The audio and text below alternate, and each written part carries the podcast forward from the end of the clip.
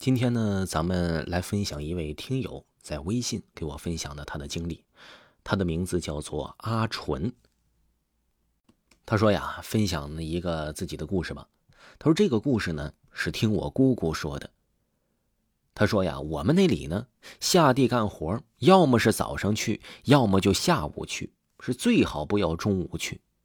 这个时候，很多听友就发出疑问了：这中午干活是热点儿，但是不是也能干活吗？那为什么就不能中午去呢？哎，这个听友说了，我们那儿流传着一句话：“晌午头，鬼露头。”既然有这句话，那并不是空穴来风。有些人并认为中午的太阳很大，这鬼啊应该是不会出来的。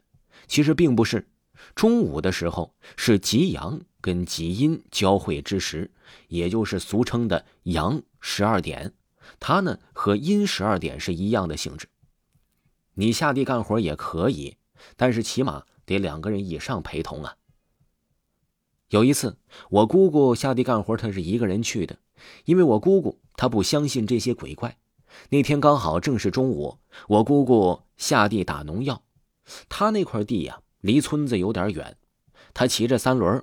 走在了地里的路上，我姑姑突然看到了，说这地里好像是有人呢，而那个人呢还叫了一声我姑姑的名字。我姑姑一看这地里还有人，也就更加不害怕了。这个人呢，我姑姑也认识，就是他们家呀东南方向的一个和我姑姑年纪一样大的女人。这个女人呢，我姑姑当时回忆说呀，我记着记忆犹新呢。她的穿着有点怪异，脸色呢也是有点发白。我姑姑呢当时也没感觉到有什么不对劲儿的。这个女人呢，我姑姑说她叫阿芳，因为她记忆犹新。因为呢她得了脑出血，很少下地干活。为什么说得了脑出血呢？她得了脑出血的人是很少干重活的。这两家的地呀挨得也不远，但是我姑姑总感觉这个人怪怪的。说不出来的感觉和怪异。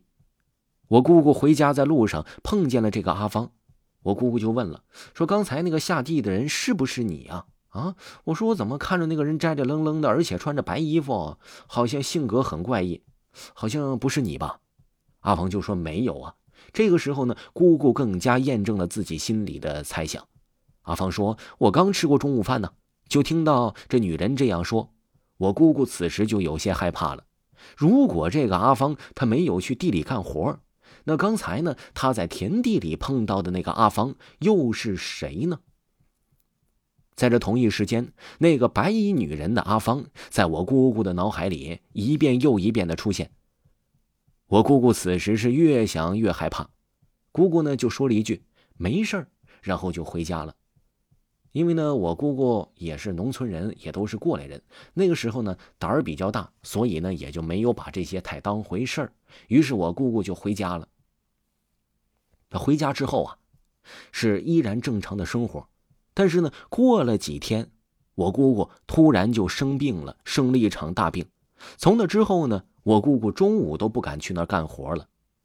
可是奇怪的是，我姑姑生病的那几天，她才得知那个阿芳下午回家干活的时候死在了这个半路上，刚好被同来地里干活的两个人看到了，然后就打了幺二零，查出的结果就是脑出血死亡。我姑姑就在想了，上一次去看见的那个阿芳，要么就是阿芳的魂，而在路上的那个阿芳啊，应该是被他的魂儿给勾去的。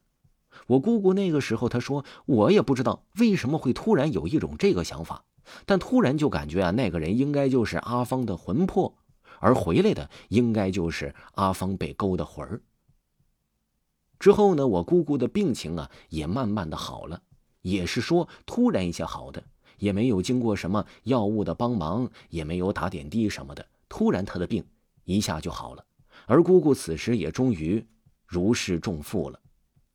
听众朋友，听友分享的故事就给您播讲完了。